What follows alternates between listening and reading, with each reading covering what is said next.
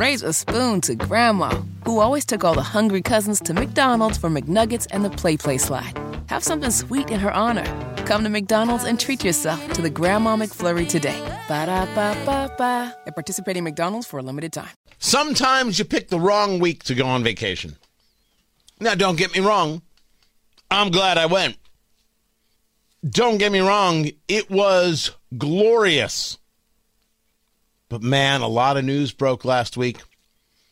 And I want to share it with you. I want to break it down with you. And don't worry, over the next weeks and months, we'll get to everything. If you've got a question about where I'm at on something, uh, Twitter at Tony Katz, Tony at TonyKatz.com. Uh, you can email me.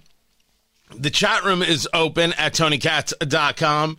You can come be a part of what we're building over there. Tony Katz, 93 WIBC. Good morning.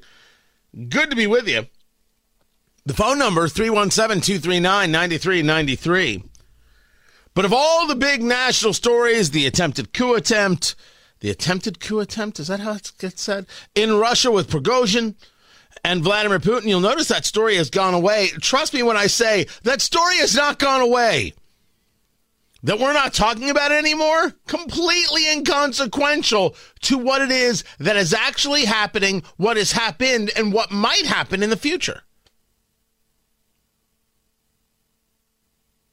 I will get into it. Uh, someone just texted. Did did I did they miss my take on uh, uh, the the cocaine found in the White House? I have an organization called Color. Yeah, uh, you, you, you did, but don't worry, I'll do it again. I'll do it again. I don't think there's uh, ever a- enough talking about cocaine in the White House. And of course, are you allowed to ask the question, is it Hunter's? Of course, you're allowed to ask the question. By the way, I would never say it definitively that it's Hunter's, but I'd like to know who it belongs to. I'll get to that coming up. No, the story that I missed, that I wanted, was Broad Ripple businesses closing at 1 a.m. Now, this goes in, it's kind of a fascinating story. Fox 59 had the story. Uh, I never know how to pronounce it. Somebody will correct me if it's wrong. I, I, I pronounce it Haughville, right? H U G H V I L L E. I pronounce it Haughville. And it's a story of how the residents there are asking why in the world are they not considered important? Everything's about Broad Ripple.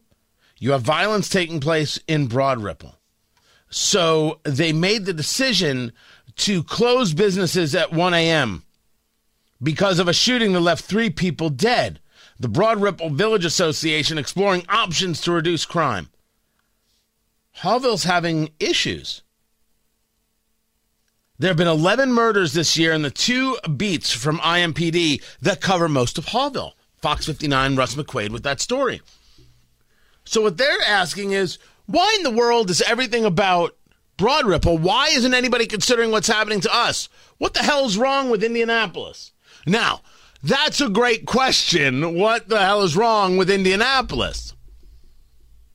But can we just for a moment, just for the sake of this conversation, Haughville, and I mean you no disrespect, your conversation is actually a valid one in the idea of it seems that the city is only worried about that area, not about all the areas.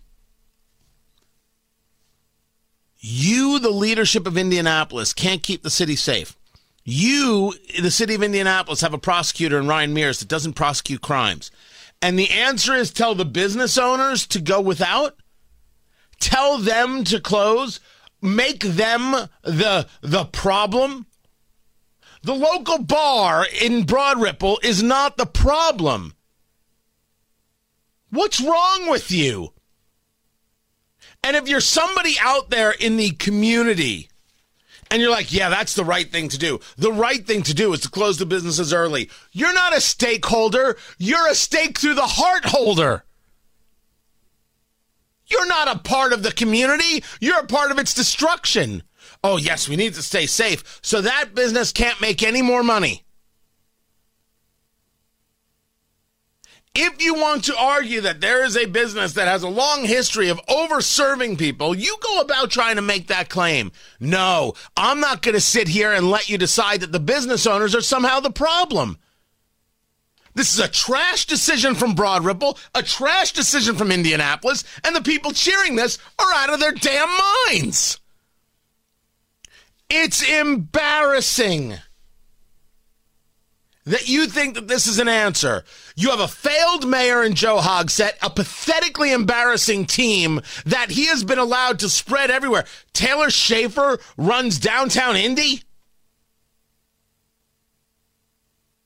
He still has. Uh, remember the, uh, the the the chief of staff who gave you the finger, Thomas Carl Cook. He's still around. A prosecutor doesn't prosecute. No leadership whatsoever. Trying to figure out how you end the crime.